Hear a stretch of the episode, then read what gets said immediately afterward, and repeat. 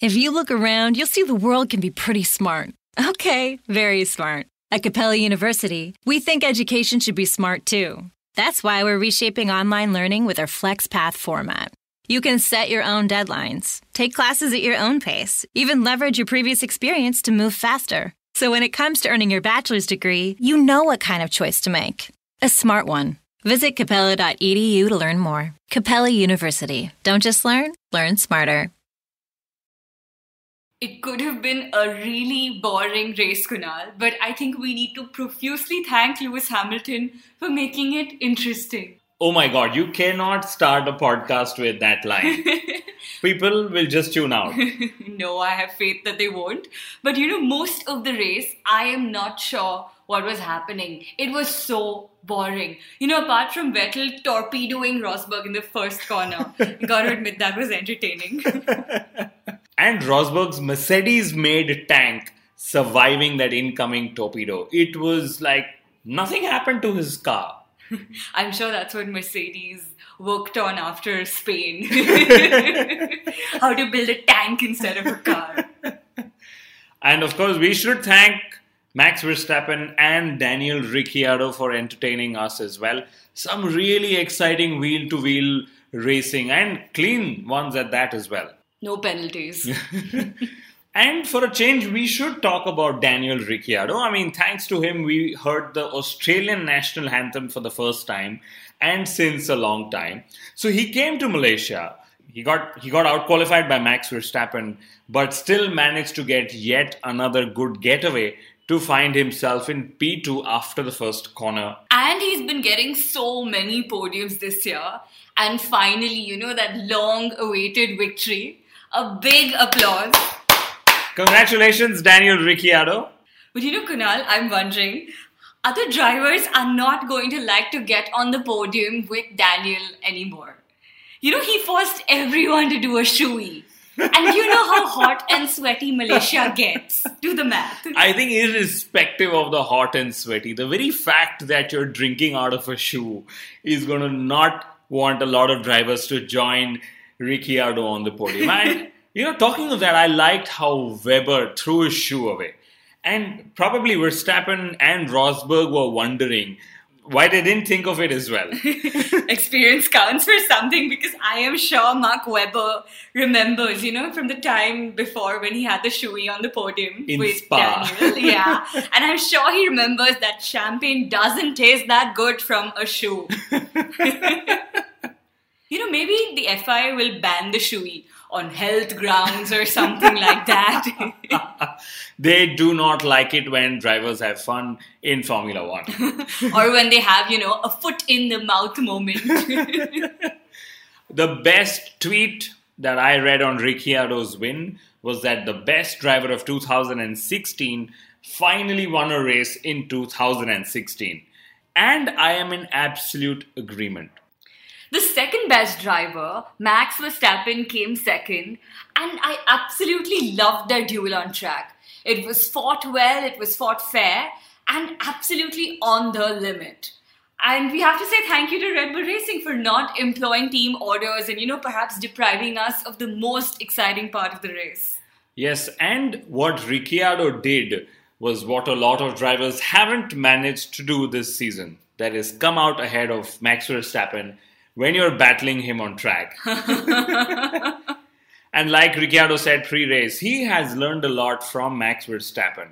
And actually, very humble of him to admit that as well. I think the only thing Ricciardo needs to learn now is how to beat Verstappen in the driver of the day rating. I also liked how Verstappen called Sebastian Vettel an idiot for doing what he did in Spa. You know, this driver rivalry, I am absolutely loving it.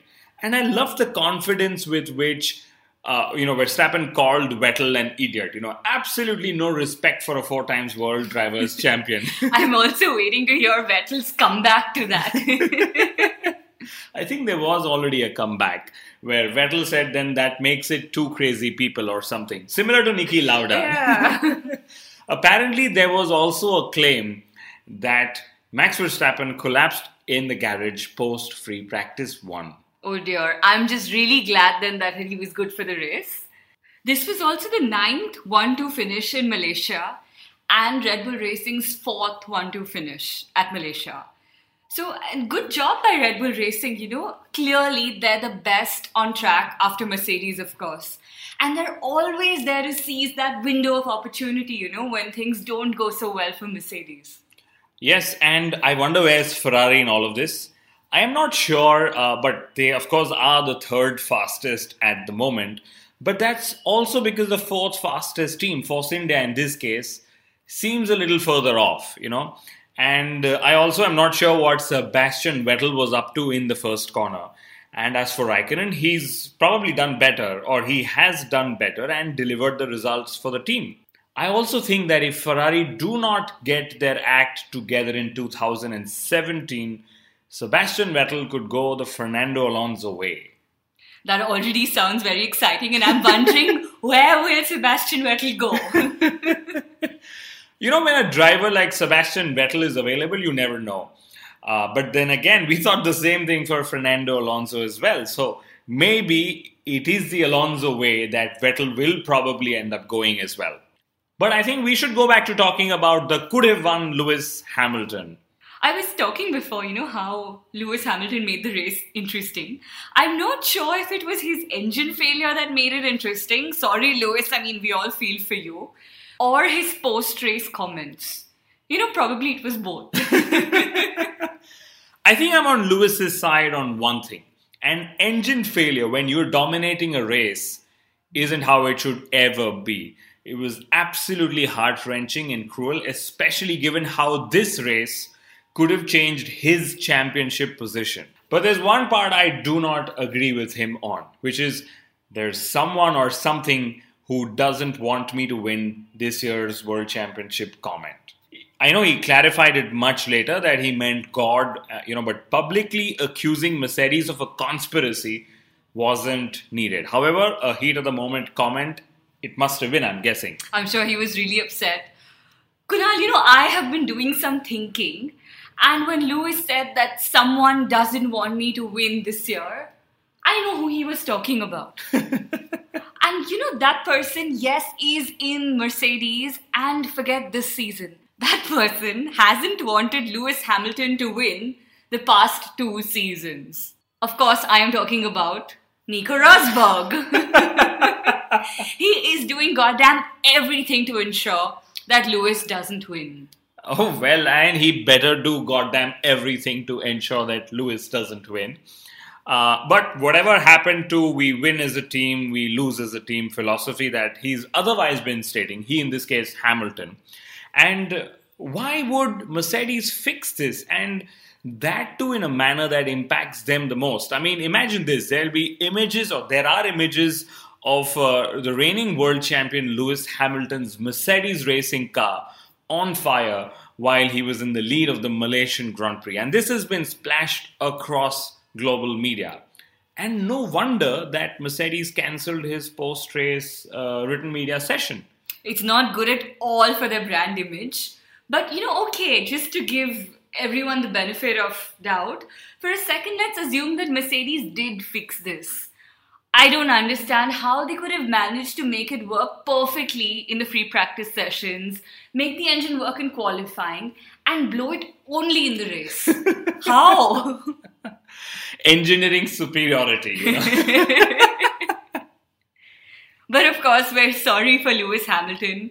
And it does seem like he'll need some divine intervention to make things go back in his favor this year. Oh, yes. Fingers crossed. Having said that, Nico Rosberg has been tremendously lucky in Malaysia, and on multiple counts that too. Huh? So, firstly, of course, the race start. Both Nico and Lewis got good starts. uh, I agree. This is important because Mercedes has admitted to clutch issues and that they cannot fix them this year. This means that uh, each start this year could actually be a lottery for Mercedes, for Rosberg, and for Lewis Hamilton. Rosberg also got so lucky that Vettel torpedoed into him, but his car did not break. And despite Rosberg spinning all over the track, no one got near to touching him, you know, the rest of the field as they passed by. And you know what? He also got bloody lucky with those two virtual safety car periods. The bunched up field that really helped him fight back. The Mercedes domination is such that despite being demoted to the back of the grid, we all knew that second was possible for Rosberg, and the worst could have been third or fourth. He actually pretty much fought back without any resistance from the field. you know, I'm just wondering, most of the field probably realized, like, hey, it's a Mercedes, no point, let him get by. or maybe they, they mistakenly thought that he was lapping them. Uh, after the opening lap, though, I am not sure what Rosberg was thinking. He probably thought that it was all over for him, and his 8 points advantage would actually end up being a 17 points deficit. Yet another swing in the World Drivers' Championship pendulum. Of course, he is lucky that Hamilton scored a DNF, that's a did not finish, and he left Sepang with a 23 points advantage. Unthinkable who would have thought? The funniest joke I read, and it's a little mean, but hey, it's funny. Hamilton's engine had partied enough, and this was his hangover mode.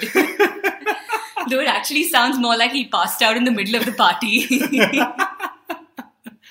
and uh, because of the retirement for Hamilton and Rosberg's first corner incident, Mercedes will now have to wait till Japan or maybe later to actually wear the World Constructors Championship crown. And interestingly, this, their second attempt to equal the record for most consecutive wins was thwarted in Malaysia as well. So the first was in Spain, where we all know what happened, and the second was in Malaysia.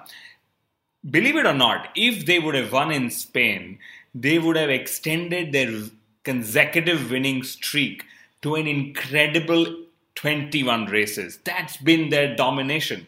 That's that's actually a full season. 21 races. Wow. Rosberg's overtake of Raikkonen, that was a pretty awesome maneuver and it was just so unlike Nico Rosberg. you know, it, it was more like, say, Hamilton or Verstappen even. It had aggression written all over it. And I'm actually surprised that he got a 10 second time penalty for it.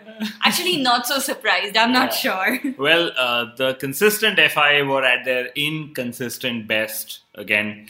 And it's almost as though they don't want drivers to even overtake each other on track. You know, it was a very strange penalty. Uh, which reminds me of yet another moment when Rosberg was actually lucky. This moment with Raikkonen you just spoke about.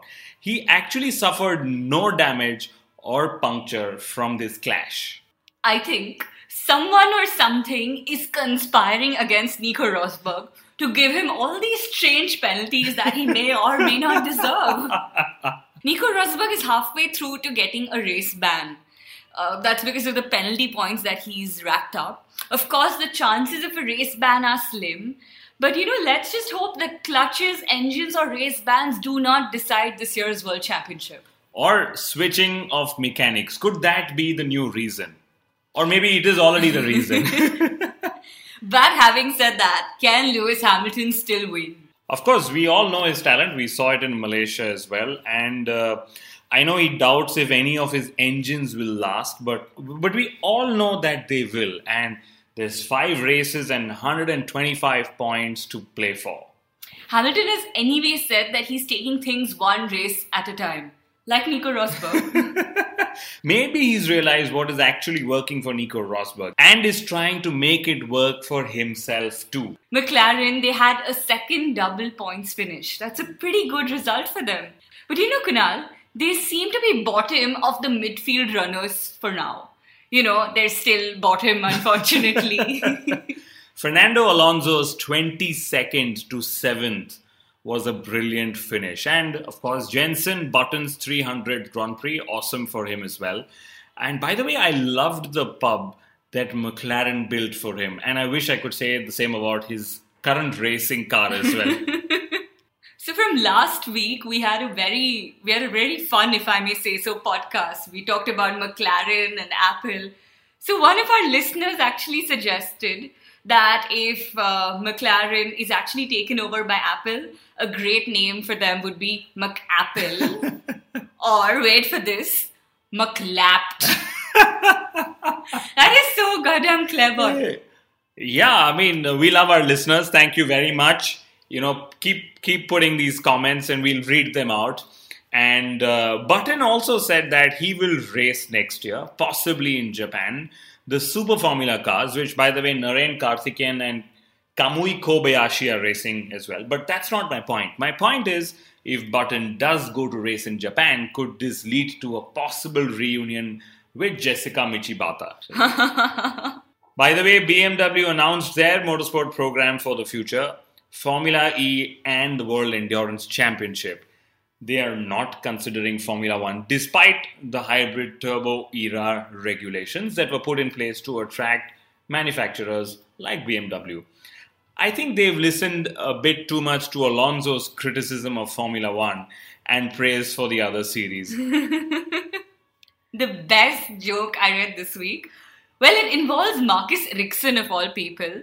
And you know, funnily enough, he's probably not the most famous Ericsson we know because, you know, I instantly think of Marshall Ericsson from How I Met Your Mother. but no, this is about Marcus Ericsson.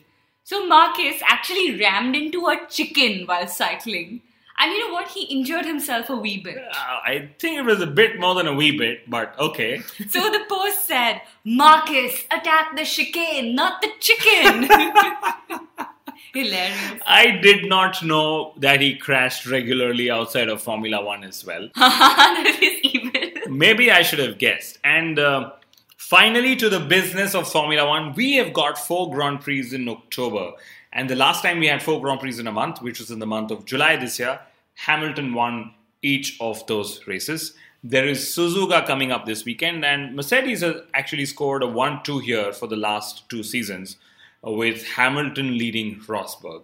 And I think that could be the case this weekend as well. But uh, I think I do expect Red Bull Racing to be strong as well, given that it's a very aerodynamic circuit, and hopefully there's some sort of challenge this weekend. I just hope that the pendulum of the Drivers' Championship swings again. Because, hey, that's what makes it fun for us. hey, by the way, Bernie Ecclestone said that apart from Max Verstappen, he holds Sergio Perez in high regard. That's pretty awesome. That is pretty awesome. I don't know what's stopping Sergio from signing up with Force India again, but but either way, uh, Bernie Ecclestone also said that he regrets having lost Turkey and India from the calendar. We regret it too. Yeah, well. and lastly, the motorsport marketing guru Zak Brown is reportedly heading to Formula One. Will he replace Bernie Ecclestone or join him? We are curious to know as well. I thought Lewis Hamilton said no to racism. You know, Zak Brown will have to choose a less racist last name. Either way, I think Formula One needs a Brown and it needs a Brawn, maybe in Ferrari. See you guys post Suzuka. Thank you so much for tuning in. Good afternoon. Would you like to try a free sample of our double fudge brownie? Oh, sure. Mmm, that's very good. I- I'll just take one more, just to be sure. Yep, hmm, still very good. Some things never change, like never being able to take just one free sample. And Geico saving folks lots of money on their car insurance. Mmm, is that macadamia nut I taste? Let me take one more. Sir. Mm. Yeah, I thought so. 15 minutes could save you 15% or more.